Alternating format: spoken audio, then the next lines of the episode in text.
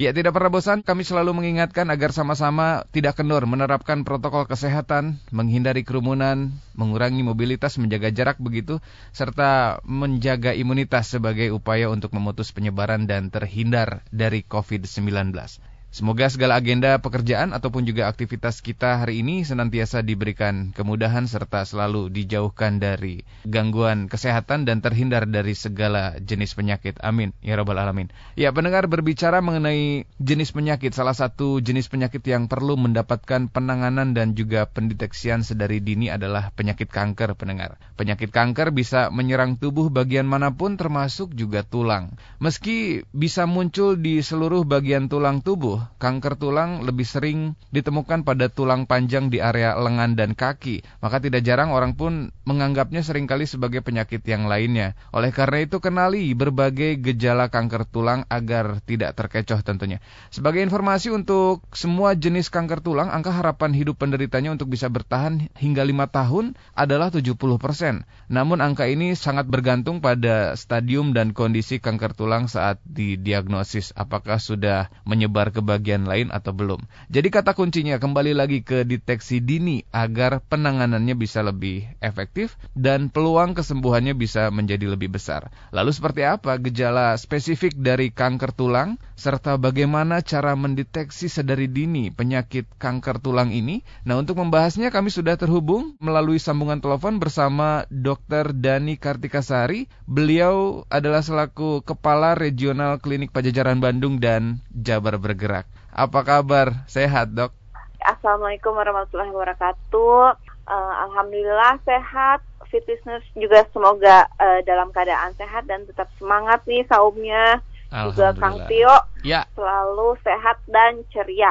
Amin ya Amin ya robbal alamin. Alhamdulillah waalaikumsalam warahmatullahi wabarakatuh. Dok lagi pakai kebaya nggak dok? Iya ya kangen gitu ya kartinian kayak yeah. dulu zaman-zaman sekolah mm -hmm, gitu. Mm -hmm. Gimana? Eh, Sekarang uh, enggak. juga iya. ini lagi kartinian. Pakai kebaya juga nih dok. Dokter di bulan Ramadan sampai dengan saat ini godaan apa yang menurut dokter nih kerasanya luar biasa di tahun ini begitu dok?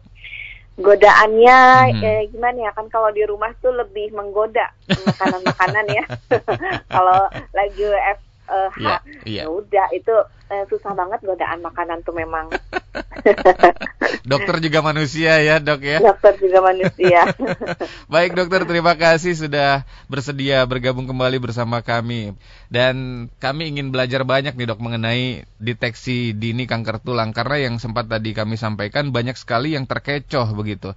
Dan dianggap sebagai atau apa istilahnya dianggapnya penyakit lain. Padahal ini kanker tulang nih dok. Dan mungkin untuk mengawali bisa dijelaskan terlebih dahulu apa itu kanker dan lebih spesifiknya kanker tulang dokter nah ini hmm. ya memang untuk kanker tulang sendiri uh, kami para tenaga medis yeah. ahli medis pun tidak bisa uh, dengan mudah hmm. menegakkan diagnosis ini. Hmm. Kita dalam menegakkan diagnosis ini mungkin butuh beberapa waktu dan juga gimana nih selanjutnya mau ditanganinya seperti apa begitu ya. Hmm. Nah, uh, memang kami kalau di layanan primer itu lebih kepada untuk nanti uh, selanjutnya ini akan dirujuk yeah. ke dokter ortopedi begitu. Hmm. Nah, namun kita harus tahu kapan sih keluhan yang mm -hmm. seperti apa harus dibawa ke layanan primer. Mm -hmm. Apakah ini memang butuh pemeriksaan lebih lanjut atau bagaimana? Mm -hmm. Nah, untuk kanker sendiri tentunya kita semua tahu bahwa itu adalah suatu keganasan gitu ya. Yeah. Nah, memang kalau kanker tulang ini memang dia lebih spesifik lokasinya di tulang. Hmm. Yang mana tulang ini adalah organ yang cukup kuat gitu di tubuh kita, hmm. tapi hmm. kanker juga dia bisa menyerang uh, kepada tulang ini. Nah, hmm. jadi seperti apa nih iya. organ yeah. yang kuat tapi diserang kanker yeah. akan seperti apa jadinya, hmm. begitu kan? Hmm. Ya, ini yang dimaksud dengan menyerang tulang itu berarti ada di area luar begitu ya, atau atau di area dalamnya nih dok sebetulnya yang terjadi? Nah, jadi dia itu kan tulang itu punya bagian-bagian, hmm. tergantung apa jenis kankernya. Hmm. Nah, kebanyakan kanker-kanker ini memang dia yang paling banyak tuh menyerang di daerah pertumbuhan ya atau disebut hmm. metafisis. Hmm. Di situ di, di area pertumbuhan, e, misalkan nih di daerah tungkai, daerah lengan atau daerah panggul dia mana yang pusat pertumbuhannya itu biasanya kanker serang. Hmm. Nah, kan di situ kanker tuh adalah pertumbuhan dari sel, hmm. di mana hmm. pertumbuhan ini dia mengalami gangguan, jadi hmm. berlebihan yang seharusnya tidak seperti itu dia malah mengalami gangguan hmm. Berlebihannya bukan ke arah tambah tinggi, mm-hmm. tapi berlebihannya dia malah menjadi membengkak di suatu area yang terjadi uh, mutasi tersebut, Baik. begitu Kang. Baik, rata-rata atau secara umum biasanya di area mana dok yang lebih sering terkena atau terserang kanker tulang ini dokter?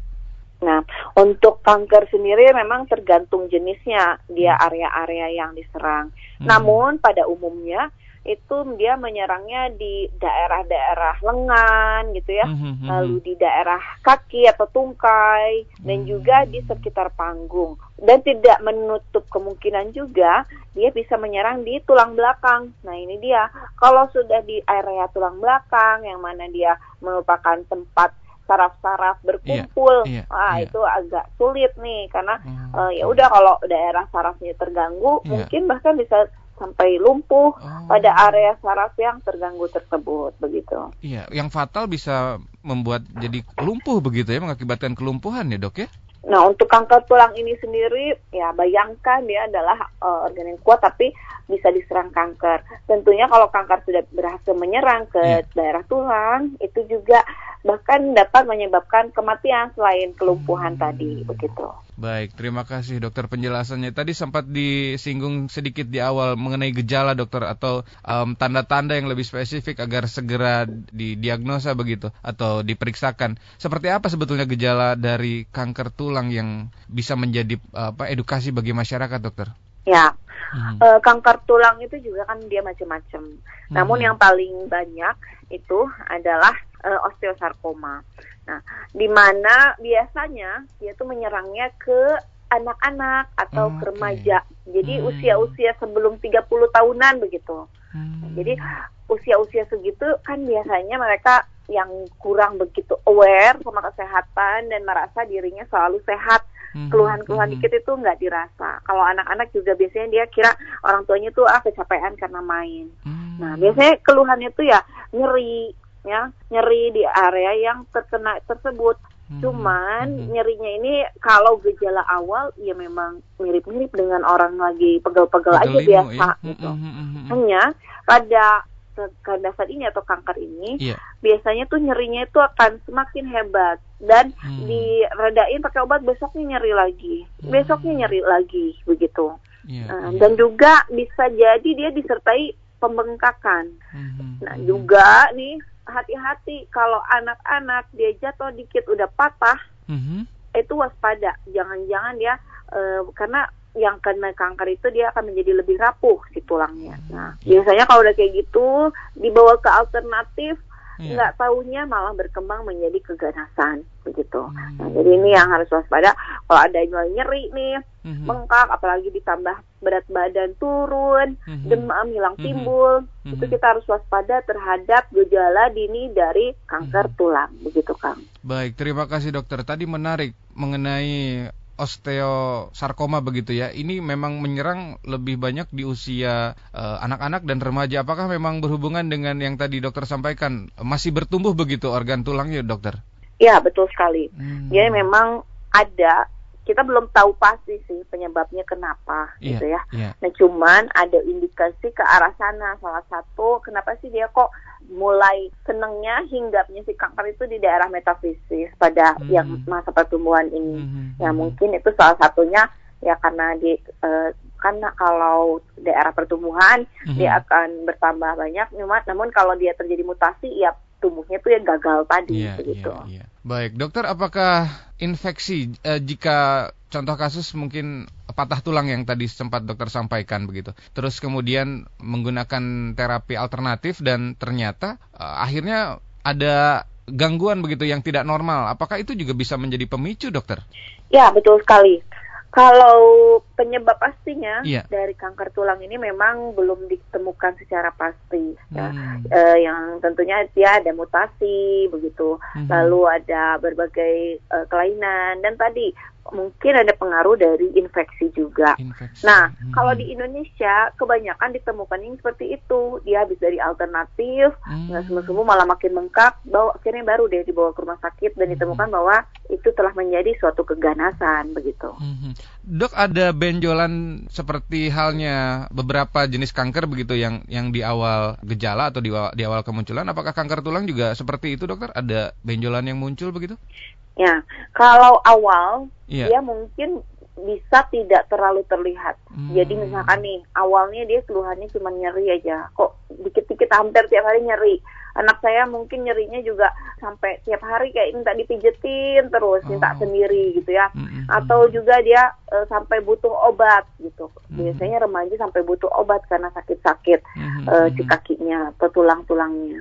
Nah, Mhm. lalu di situ eh, yang harus eh, diwaspadai, benjolan itu belum langsung kelihatan. Hmm. Bahkan kalau misalkan langsung di ronsen, kadang nih Iya. bisa belum langsung terlihat ada benjolan. Nah, jadi Hmm. eh, ketika keluhan itu masih ada terus, tapi diperiksa belum muncul Mhm. eh, benjolan atau apa pun, itu jangan tenang dulu gitu. Hmm. Kita harus tetap evaluasi, dimonitoring, nanti kapan diperiksa lagi karena Hmm. kalau dia benjolan itu masih kecil, itu biasanya memang eh, nggak nampak gitu ya. Mhm. Kalau dia belum eh, agresif, dia Iya. biasanya nggak begitu nampak begitu. Baik. Dokter ini bisa menggerogoti tulang atau tidak dokter? Seperti apa istilahnya eh, osteoporosis begitu dokter atau kerapuhan tulang? Bisa se- jadi seperti itu dokter? Nah, ketika dia kanker pada tulangnya, Mhm. tentunya itu akan terjadi osteoporosis juga pada Mhm. bagian tulangnya tersebut. Mhm. Dan eh, osteoporosis juga dia beresiko. Seseorang yang osteoporosis Iya. dini gitu, dia beresiko untuk terjadinya keganasan pada tulangnya. Nah, Mhm. Jadi memang itu antara osteoporosis dan juga kanker Mhm, itu mhm. bisa ada hubungan, namun eh, tidak secara langsung begitu. Baik, terima kasih. Dan pendengar, bagi Anda yang ingin berkonsultasi atau berinteraksi bersama Dr. Dani mengenai tema bahasan kita hari ini, yaitu deteksi kanker tulang sedari dini, bisa kirimkan pertanyaannya melalui WhatsApp ataupun juga SMS, nomornya di 0811 2102 948. Kami ulangi nomornya di 0811 2102 948. Buat Anda yang baru saja bergabung, kita berbincang bersama Dr. Dani. Dokter, mendeteksi cara mendeteksi dokter yang tadi dokter juga sempat eh, sampaikan salah satunya adalah menggunakan ronsen begitu ya dokter. Nah, apakah ada cara lain jika memang seseorang atau yang anak-anak begitu yang yang tadi dokter sempat sampaikan menderita osteosarkoma ini harus memeriksakan dirinya ini seperti apa metodenya dokter? Cara mendeteksi bahwa betul ini kanker tulang atau penyakit lainnya begitu dok? Ya, eh, nanti sebaiknya kalau misalkan ada nih kok ke arah kecurigaan ada keluhan-keluhan tadi, dia Mhm. nyeri pada kakinya sering banget sampai anaknya selalu minta dipijet tadi ya, Iya. atau ad- dia punya anak yang sedang remaja kok banyak dikit keluar dia tapi banyak capeknya keluar Mhm. dikit Mhm. tapi lebih capeknya lebih sering nah maka kalau ada seperti itu sebaiknya dibawa ke Mhm. fasilitas kesehatan bisa ke dokter layanan primer juga bisa Mhm. langsung ke dokter spesialis ortopedi begitu Hmm. Nah, nanti di sana dokter akan memeriksa. Kalau misalkan ini ada indikasi ke arah keganasan, Mhm. nanti kan bisa dilihat juga apakah dia terjadi anemia enggak pada Mhm. eh, Mhm. bagian kelopak matanya, bagian dalam ya. Nah, kalau anemia terus dia disertai nyeri-nyeri kaki tadi, kita juga harus waspada nih. Iya. Jangan-jangan memang ini gejala awal. Nah, kalau Mhm. memang itu sangat mendukung, biasanya kita memang membutuhkan pemeriksaan penunjang. Mhm. Eh, Mhm. kalau di awal-awal itu dengan radiologi tidak begitu nampak, tapi kita Mhm. membutuhkan MRI. Nah, Hmm. biasanya disarankan MRI. Namun kalau misalkan datangnya ke puskesmas atau Iya. ke klinik eh, Pratama begitu ya, Iya. biasanya dokter akan merujuk ke dokter spesialis ortopedi. Nah, Mhm. selanjutnya nanti dokter ortopedi yang akan mengarahkan, entah Mhm. dia nanti akan di ronsen atau di MRI, Mhm. Eh, Mhm. dan tergantung nih bagaimana keluhannya ketika benjolannya memang sudah menjadi luka yang terbuka mungkin ya Mhm. Mhm. bahkan eh, pilihan untuk biopsi mungkin bisa uh, dilakukan mm -hmm. gitu mm -hmm.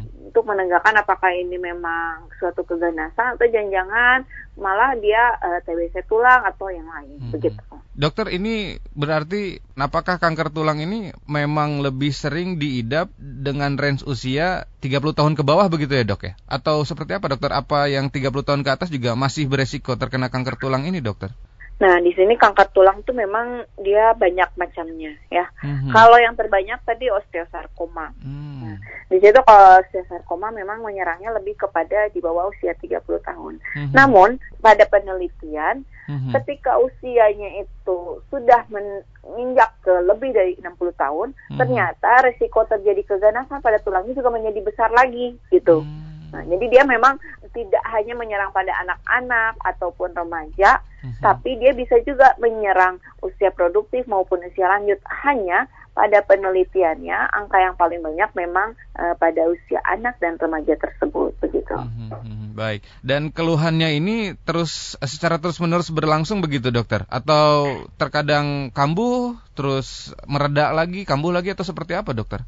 Nah, tingkat nyerinya ini Mhm. dia akan uh, berkembang seiring dengan derajat keparahan dari si kanker tulang. Hmm. Kenapa sih kok kebanyakan yang sudah terkena kanker tulang, misalkan dia datang ke fasilitas kesehatan tuh udah terlambat? Iya. Karena iya. tadi dia uh, mungkin awalnya itu tidak terlihat benjolan dan dianggap adalah nyeri-nyeri biasa begitu ya. Mhm, mhm. Sehingga baru ketika udah membengkak sekali dan sudah Mhm. tidak tertahankan, Mhm. uh, mungkin dia ada keterbatasan dari aktivitas, maka baru dibawa ke fasilitas kesehatan dan di Mhm. situ Mhm. akhirnya ya malah harus uh, beresiko uh, sudah harus diamputasi atau yang lain. Hmm. Nah itu uh, maka aja, kalau ada keluhan itu sebaiknya segera dibawa ke fasilitas kesehatan agar penanganannya juga segera Mhm. kemungkinan kesembuhannya juga lebih baik begitu. Baik, dokter dari data yang dokter miliki begitu, apakah kanker tulang ini juga lebih sering akhirnya ditemukan dalam kondisi stadium yang lebih lanjut atau memang eh, masyarakat sudah aware dengan eh, gejala atau keluhan yang dirasakan, dokter dari awal begitu? Memang di bulan April ini kan Mhm. eh, ada hari kanker tulang begitu ya. Mhm, mhm. Nah, di situ berarti dunia pun ingin menyadarkan walaupun angka kejadian dari kanker tulang ini kan nggak begitu besar ya. Angka Hmm. kejadiannya itu sekitar 8 sampai 10 kejadian dari sejuta penduduk per tahunnya. Hmm. Nah, di situ tapi itu yang ketahuannya tadi yang sudah menjadi parah begitu kan. Hmm, iya, Kita nggak iya. tahu kalau yang gejala-gejala awal itu Mhm. biasanya dia akhirnya belum sempat ke fasilitas kesehatan sudah meninggal di tempat gitu kan. Mhm. Nah itu yang biasanya nggak ketahuan, padahal angkanya mungkin lebih besar. Hmm. Maka di sini eh, kita harus lebih banyak memberi edukasi Mhm. mengenai kanker tulang ini karena kalau udah ke rumah sakit biasanya memang yang udah parahnya begitu. Mhm, Baik, angka kejadiannya memang terbilang langka begitu ya dokter. Tapi ketika ada kasus, rata-rata memang yang datang ini sudah dalam kondisi yang stadium lanjut begitu ya dokter ya. Ya betul. Nah ini apakah kanker tulang juga bisa mengakibatkan komplikasi ke organ yang lainnya dokter? Eh, ada penyebaran begitu dok? Nah, di sini kanker tulang itu eh, bisa me- metastase atau menyebar ke organ lain, Hmm. bisa ke paru-paru, bisa ke otak atau ke mana yang lain ya. Iya. Dan begitu juga sebaliknya, kanker dari tempat lain dia bisa menyerang ke tulang juga, bisa metastase. Hmm. Maka kebanyakan sih memang yang kena kanker tulang ini juga Mhm, mhm. Dia misalkan sedang menjalani radioterapi pada kanker yang lain gitu ya mhm. dan juga dia punya kanker lain yang akhirnya dia menyebar ke tulang. Nah, itu Mhm. juga eh, pada beberapa kasus ditemukan kanker tulang ini gitu.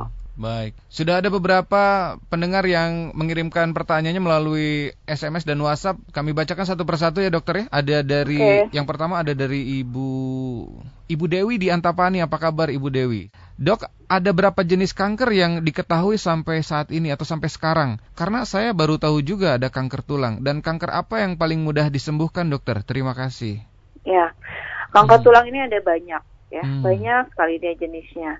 Mhm. Namun eh, untuk kanker tulang yang terbanyak gitu Iya. kejadiannya itu ada osteosarkoma, Mhm. lalu juga ada sarkoma Ewing, ada kondrosarkoma, Mhm. eh, ada eh, malignan, juga ada kordoma itu banyak sekali ya. Cuman itu Mhm. kira-kira paling banyak adalah osteosarkoma. Nah, hmm. di Indonesia paling banyak itu osteosarkoma. Yeah. Dan biasanya menyerangnya di tadi usia sebelum 30 tahun kebanyakan. Hmm. Nah, hanya ya tadi memang kenapa sih kok banyak yang belum tahu baru dengar mungkin yeah, ada yeah. namanya kanker tulang gitu ya. Mm -hmm. ya memang karena angka kejadian itu tidak banyak mm -hmm. karena tulang kan memang organ yang kuat. Tapi yeah. ketika organ kuat tersebut dia bisa diserang oleh kanker, mm -hmm. nah mm -hmm. itu hati-hati berarti memang si kanker itu sangat ganas begitu. Mm -hmm. Baik, jadi memang sangat wajar ketika masyarakat juga belum banyak yang mengetahui hal ini ya dok, karena memang kejadiannya juga cukup langka mengenai kanker tulang ini ya dok ya. Nah, ya. metode penanganannya atau tindakan pengobatannya apakah dengan uh, radioterapi juga dokter atau hal yang lain mungkin dokter untuk pencerahan dok? Ya, memang untuk terapinya mm -hmm. nanti tergantung pas datang nih ditemukan ya stadiumnya apa dia diagnosisnya hmm. apa. Namun pada umumnya ya kira-kira memang bisa dilakukan pembedahan gitu ya hmm. atau mungkin amputasi e, masih yeah. seperti kanker-kanker yang lainnya hmm. nanti juga akan dibutuhkan kemoterapi, radioterapi dan hmm. e, lain-lainnya. Nah, namun di sini yang harus e, diwaspadai adalah tadi kan ini menyerangnya hmm. biasanya ke anak kecil atau hmm. usia masih remaja begitu ya. Nah, hmm. Nah, ketika dia terlambat datangnya, mungkin nyawanya bisa diselamatkan, namun itu biasanya kan dia menyerang ekstremitas atau bagian anggota gerak. Nah, anggota hmm. geraknya terpaksa harus diamputasi, nanti kan masa depannya juga agak uh, kurang optimal begitu. Dan setelah pengobatan juga, nanti dia masih harus membutuhkan bantuan dari rehabilitasi medik untuk keterbatasan dari aktivitasnya tersebut, begitu Kang. Baik, dokter sebetulnya jika bisa dijelaskan begitu jenis kanker tulang yang seperti apa yang bisa apa dilakukan kemoterapi atau mana yang perlu dioperasi atau mana yang perlu radioterapi tadi dokter? Ya, itu semua jenis kanker bisa dilakukan. Hanya tergantung nanti kita lihat di mana stadiumnya hmm. begitu. Hmm. Nah, memang untuk lebih pastinya itu membutuhkan pemeriksaan penunjang hmm. juga e, pemeriksaan PA mungkin ya. Nanti hmm. itu akan dilakukan di fasilitas kesehatan tingkat lanjut ke di rumah sakit tipe A misalkan. Mm-hmm. Nah, rumah sakit tipe A itu seperti RSHS seperti itu ya. Mm-hmm. Itu akan mungkin akan di refer uh, lagi ke rumah sakit tipe A begitu. Mm-hmm. Baik, terima kasih seperti itu Ibu Dewi di Antapani tanggapan dari Dokter Dani. Kemudian ada juga Bapak Rian di Arcamanik. Dokter, apa yang menjadi penyebab seorang anak kecil di bawah 15 tahun bisa terserang kanker tulang? Dan untuk mencegahannya, apa harus sejak dari kandungan? Terima kasih. Mungkin bisa ditanggapi, dokter. Ya, terima kasih Bapak Rian. Nah, memang untuk anak-anak ini dia menjadi lebih berisiko karena dia kan lagi gencar-gencarnya masa pertumbuhan gitu. Hmm. Nah, cuman penyebab pastinya belum diketahui. Hmm. Hanya dari faktor-faktor risiko tersebut tentunya kita bisa mengetahui bahwa sejak di kandungan itu sudah hmm. harus berhati-hati bahkan sejak perencanaan untuk kehamilan. Nah, hmm. di antaranya yang memang yang lagi hamil itu dia harus betul-betul menjauhkan diri dari asap rokok, hmm. entah dia merokok ataupun tidak, gitu ya. Hmm. Pokoknya segala asap rokok itu dienyahkan. Hmm. Nah, hmm. berikutnya juga harus berhati-hati dalam mengkonsumsi obat-obatan. Di mana kalau ibu hamil itu kan daya tahan tubuhnya sedang turun. Hmm. Kalau bisa ya makanannya juga yang yang baik-baik untuk kesehatan, hmm. yeah. sehingga dia kesehatannya terjaga agar terhindar dari konsumsi obat-obatan. Hmm. Tapi kalau yang gampang kena batuk, pilek, batuk pilek, beli obat di warung, beli obat di warung gitu ya. Nah, yeah. Atau mungkin dia minum jamu-jamuan, hmm. jamu-jamuan yang sudah bentukannya entah dia saset atau hmm. kapsul begitu. Hmm. Nah itu sebaiknya sih dihindari ketika uh, sedang masa pertumbuhan dari hmm. janinnya sedang hamil gitu ya. Hmm. Nah, dan juga nanti ketika anak tersebut lahir, nah, usahakan untuk tidak begitu memberi provokasi pada bagian pertumbuhan tulangnya. Hmm. Misalkan nih, hmm. oh ibunya pengen anaknya itu sehat gitu ya, hmm. malah uh, diberi suatu latihan yang tidak latihan beban yang tidak pada umurnya begitu. Hmm. Nah dia kan sedang masa pertumbuhan. Yeah, dia kalau yeah. makin dikasih beban nanti tubuhnya mungkin kita uh, harus hati-hati beresiko mutasi tadi. Yeah. Jadi jangan anak-anak itu diberi aktivitas yang berlebihan tidak sesuai dengan umurnya, mm-hmm. misalkan uh, angkat beban atau apa yang lain yeah. gitu ya, yeah, itu betul. tidak dianjurkan. Mm-hmm. Dan juga tentunya uh, makanan yang berpengawet itu harus dibatasi Misalkan nih, anak-anak kan biasanya emang yeah. sukanya dia sama sosis, mm -hmm. sama nugget mm -hmm. ya. Mm -hmm. Nah, Betul. itu harus dibatasi Kang mm -hmm. uh, agar mm -hmm. untuk menghindari terjadinya permasalahan uh, jangka mm -hmm. panjang begitu.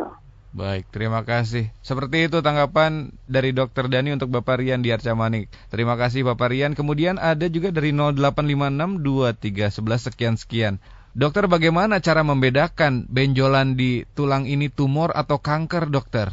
Ya, itu dia. Jangankan awam, kami saja dokter itu tidak bisa menegakkan diagnosis tersebut hmm. dengan cepat gitu ya. ya, ya. Kita memang butuh pemeriksaan penunjang dan juga nanti keterangan-keterangan dari keluhan e, pasien tersebut bagaimana. Hmm. Apakah tadi gejalanya dia semakin turun berat badannya enggak, hmm. ada demam hilang timbul enggak, dan juga sampai e, suka berkeringat kalau malam hari.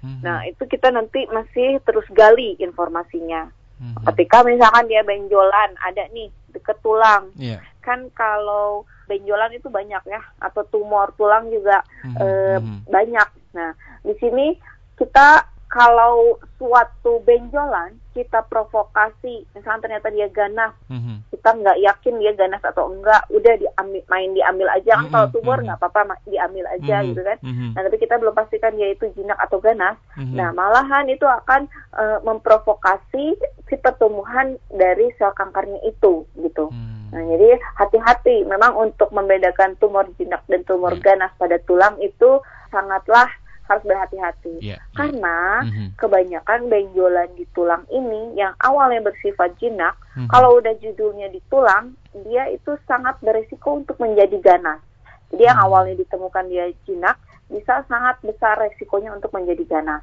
jadi hati-hati untuk mm-hmm. setiap benjolan di tulang itu jangan diabaikan mm-hmm. tapi memang harus di monitoring dievaluasi mm-hmm. lebih lanjut kontrol lagi ke dokternya sampai dipastikan dia benar-benar ya. aman begitu. Baik, jadi memang jangankan awam begitu ya dokter ya, tenaga kesehatan pun hmm. memang agak susah jika memang melihat secara kasat mata harus dilakukan pemeriksaan-pemeriksaan lainnya. Seperti itu, terima kasih yang sudah bertanya. Terus, nah ini dokter bisa mungkin ditanggapi. Ada Ibu Lia di Sindang Laya, apa kabar Ibu Lia? Seberapa pengaruh sebetulnya konsumsi kalsium atau susu ini dalam berperan, uh, oh berperan dalam kesehatan tulang? Uh, sedangkan di kita kan budaya minum susu juga masih kalah dengan dengan budaya boba.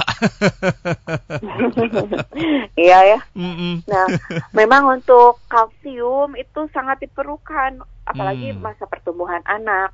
Tadi kalau yang dia kurang nutrisinya, akhirnya mm. osteoporosis akan beresiko lebih besar terjadinya kanker tulang. Mm. Nah, namun kita juga jangan dibodoh-bodohi oleh sesuatu gitu ya yang hmm. uh, budaya kita ya budaya kita gitu. Hmm. Tapi kan sumber kalsium bukan hanya susu, apalagi hmm. kalau susunya itu bukan asli, bukan susu murni, hmm. ya udah hmm. susu yang uh, melalui berbagai proses itu kan hanya sisa hmm. ajuvan-ajuvan aja gitu. Hmm. Uh, memang sih ada kalsium, tapi kita uh, misalkan harganya juga cukup tinggi. Nah itu bukan menjadi penghalang uh, masyarakat hmm. Indonesia hmm. untuk tetap kuat tulangnya, untuk tetap dapat nutrisi kalsium. Hmm. Nah, itu bisa kita dapatkan dari bengkoang nih bengkoang oh, itu bengkoang. 250 gram bengkoang mm -hmm. itu sama mm -hmm. dengan uh, nutrisi dari satu gelas susu kalsiumnya begitu mm -hmm. dan juga uh, dari brokoli dari telur. Biasanya kan kalau anak-anak tuh seneng mereka sama telur rebus ya. Yeah, itu nggak yeah. apa-apa dikasih. Nggak usah takut jadi kena bisul gitu anaknya. Lagi yang mm, gitu kan. Bisulan ya dok. Takut jadi bisul gitu ya.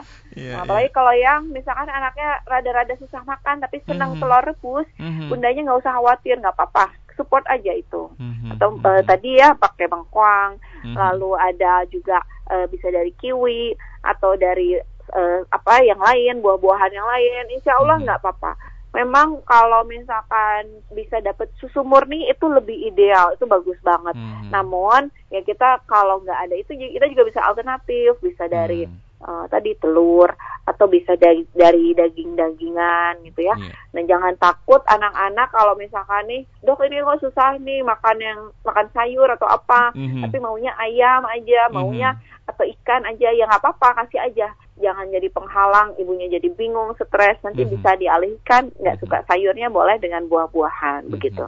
Baik, dokter agak menarik nih. Jenis susu di era sekarang kan macam-macam ya dok ya. Ada yang untuk bayi, untuk anak-anak dan juga orang tua. Apakah memang ini sebetulnya sama-sama saja atau memang ada perbedaan dokter? Nah, untuk nutrisi dari susu ini, mm -hmm. memang dia pengaruhnya itu ya cukup besar gitu ya, mm -hmm. tapi tidak uh, menjadi pengaruh yang paling dominan. Kalau seseorang tersebut uh, mengkonsumsi susu itu boleh, yeah, ya. Yeah. Uh, memang berbeda-beda kalau misalkan nih waktu mudanya dia mm-hmm. nggak mm -hmm. banyak aktivitas, mm -hmm. terus dia juga baru minum susunya nih setelah usianya lanjut gitu kan minum mm -hmm. susu-susu osteo untuk mencegah osteoporosis mm -hmm. gitu mm-hmm. misalkan mm -hmm. itu bisa jadi pengaruhnya cuma sedikit sekali kang pengaruhnya mm -hmm. karena itu dia di situ bantunya memang juga cuma sedikit Yeah, nah, jadi yang paling lebih besar dia pengaruh terhadap kepadatan uh, tulang itu dari aktivitas. Mm-hmm. Jadi mm-hmm. olahraga ringan seperti berjalan kaki gitu ya mm-hmm. sejak dini, sejak anak-anak, yeah, lalu nanti yeah. dia uh, usia remaja produktif itu terus mm-hmm. dijalani, sering olahraga jalan itu yang menjadi mm-hmm. uh, lebih besar pengaruhnya terhadap kebutuhan kalsium dan kepadatan tulangnya. Hmm. Jadi memang untuk bantuan dari susu ini bantu, cuman dia tidak begitu besar. Hmm. Jadi istilahnya kalau orang nggak minum susu tapi dia banyak aktivitas tadi, yeah. tapi juga dia ternutrisi dari uh, kalsium sumber yeah. kalsium yang lain ya, yeah. insya Allah sih nggak apa-apa. Untuk jenis susu yang terbaik tentunya susu murni hmm. dibandingkan dengan susu yang lain hanya hmm. ketika lanjut usia dengan uh, faktor risiko penyakit yang lain hati-hati yeah. itu juga dia punya kolesterol lemak dan lain sebagainya hmm. begitu baik terima kasih dokter penjelasannya kepadatan tulang memang bisa ditunjang oleh konsumsi susu begitu ya tetapi akan lebih baik jika memang mempunyai aktivitas yang yang rutin begitu ya olahraga begitu kalau rebahan terus mah sama-sama aja ya dokter ya. Nah tuh, boba kaum rebahan lagi ya. kaum rebahan. Dokter satu lagi ya dok, ini tidak disebutkan namanya. Uh, bagaimana dengan vitamin D dari berjemur? Nah mungkin ini bisa ditanggapi juga dokter. Nah itu sangat baik ya, hmm. sangat baik untuk uh, kan dia nanti bantu dari hmm. uh, proses si provitamin D ini menjadi vitamin D nanti support kalsium gitu ya. Hmm. Nah itu sangat membantu. Jadi hmm. tetap nih yang suka moyan jangan hanya kalau udah lanjut usia baru moyan. Moyan itu sejak uh, dini. Yeah, yeah. Jadi kalau mak-mak nih ke pasar sambil moyan gitu ya jalan kaki yeah. sambil uh, berjemur terus juga uh, untuk bapak-bapak nih yeah. yang uh, bapak kalau mau ke kantor mm -hmm. tinggal naik transportasi motor mm -hmm. apa mm -hmm. nah kapan-kapan coba berjalan gitu mm -hmm. ya misalkan mau motornya parkir mana bapaknya mm -hmm. jalan dulu muter ke mana gitu mm -hmm. tapi jangan jalan-jalan ke tempat lain ya kang ya ini jalannya olahraga gitu nyasar nah, dok gitu. nyasar iya jangan nyasar-nyasar dulu nah itu yeah. uh, dia sangat bagus nih untuk moyan-moyan seperti itu mm -hmm. begitu kang baik motonya adalah moyanlah sedari dini ya dokter ya iya gitu baik dokter terima kasih sudah menanggapi interaksi dari pendengar kemudian tipsnya seperti apa nih dok agar kita bisa menjaga kesehatan tulang dan lebih spesifik terhindar dari kanker tulang ini dokter? Ya, sesungguhnya sih memang untuk mencegah dari segala penyakit itu tidak sulit ya. Mm-hmm. Uh, istilahnya kita nggak usah macem-macem, itulah yang paling aman. Jadi kalau mm-hmm. makan, makanan itu yang alami-alami aja mm-hmm. nggak usah yang macem-macem yang mahal-mahal banget gitu kan mm-hmm. nah udah yang alami-alami aja dan juga jangan mager mm. harus tetap mau beraktivitas untuk kepadatan tulangnya dan yeah. uh, hindari asap rokok tuh yang paling mm. penting harus betul-betul dienyahkan untuk yeah. menghindari segala kanker nah mm-hmm. dan tetap berpikir positif juga nih Kang yang paling mm-hmm. penting uh, edukasi kesehatan tentang mm -hmm. uh, tulang ataupun tentang yang lain itu betul-betul harus dari sumber yang tepat. Mm -hmm. Nah, jadi harus selalu uh, mendengarkan di Fit Radio. Nah, kan situ selalu dari ahlinya. Jadi ya. informasinya yeah. udah pasti benar, nggak hoax-hoax lagi mm -hmm. begitu. Mm -hmm. Baik, terima kasih dokter. Kemudian mungkin berkenan untuk memberikan ucapan selamat menunaikan ibadah puasa bagi para pendengar yang sedang menjalankan saat ini dokter. Ya, uh, kepada fitnessner semua, uh, semoga puasa Ramadannya tetap lancar untuk menghindari permasalahan kesehatan saat uh, berpuasa maka sahur dan berbukalah tepat pada waktunya. Jangan sampai ditunda-tunda gitu ya sahurnya hmm. ataupun nggak uh, sahur atau malah bukanya nih uh, langsung hanya kolak atau hanya dengan uh, teh manis mm -hmm, gitu nanti mm -hmm. makan nasinya setelah tarawih nah itu dihindari untuk juga menghindari permasalahan kesehatan saat Ramadan ini mm -hmm. semoga kita semua tetap sehat dan tetap ingat nih mhm. hati-hati mm -hmm. uh, fitness semua wargi Bandung Jawa Barat semua uh, kita COVID itu lagi tenang namun mm -hmm. uh, vaksin juga sedang berjalan mm -hmm. nah di beberapa negara jadi ada kasus dia sedang turun COVID-nya mm-hmm. lalu akan meningkat bahkan mm-hmm. lebih tinggi daripada awal terjadinya kasus. Hal itu jangan sampai terjadi di Indonesia. Nah, kita bersama-sama tetap terapkan protokol kesehatannya uh, dan jangan lupa 5M-nya itu di mana pun, kapan pun Uh, jangan ada ah tenang ini kan teman dekat kita mm-hmm. tahu nih. Ah mm-hmm. tenang ini kan saudara lagi kumpul. Uh, kita udah pada tahu nih saudara nggak mungkin dia uh, bawa-bawa penyakit atau yang lainnya. Jadi lima m itu tetap diterapkan di mana pun kapan pun dengan siapa pun. Begitu kang. Baik. Jangan mudik dulu juga ya dokter ya. Ini bisa menjadi salah satu uh, risiko terjadinya lonjakan lagi kasus terkonfirmasi. Betul. kita sama-sama harus berjuang nih. Yeah. jangan sampai kayak kemarin India ya, yeah. Korea, yeah. mereka kan pada uh, tinggi lagi. Mm -hmm. Ayo mhm. Indonesia kita semangat, mhm. sabar mm -hmm. dulu mm -hmm. sampai betul-betul kita uh, bisa uh, beraktivitas kembali pada kondisi COVID yang uh, terkontrol begitu. Amin. Baik, dokter, terima kasih. Terakhir closing statement yang bisa disampaikan mengenai poin bahasan kita hari ini, dokter. Ya, kanker tulang itu memang angka kejadiannya tidak banyak. Namun untuk mencegah itu menjadi lebih baik karena bila sudah terjadi pengobatannya pun itu uh, akan menjadi uh, lebih berat gitu. Nah, jadi pencegahan terhadap kanker tulang dengan mendeteksi dini segala keluhan yang ada. Bila misalkan ada terjadi nyeri pada sendi-sendi, anak-anak atau uh, pada remaja itu jangan diabaikan. Segera dibawa ke fasilitas kesehatan, apalagi bila sudah disertai dengan penurunan berat badan, juga pembengkakan pada sendi yang sedang ada keluhan tersebut. Jangan lupa terus stay tune di Fit Radio Bandung untuk mendapatkan informasi kesehatan yang tepat dari ahlinya begitu. Hatur nuhun, terima kasih banyak dokter sudah bersedia bergabung dan memberikan tips yang mudah-mudahan bermanfaat bagi kita semua mengenai amin, ya, amin. kanker tulang. Sehat, sehat ya. Sehat-sehat dokter.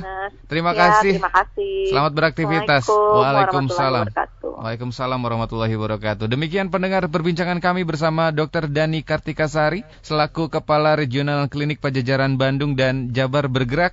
Terima kasih juga untuk Anda yang sudah bergabung dan berinteraksi bersama kami. Mohon maaf jika ada pertanyaan pertanyaan yang belum sempat kami sampaikan kepada narasumber. Tetapi Anda bisa mendengarkan setiap episode perbincangan kami bersama narasumber melalui podcast Spotify at Fit Radio Bandung. Terima kasih, tetap fit, tetap sehat, tetap semangat, fit listeners, and stay fit for life.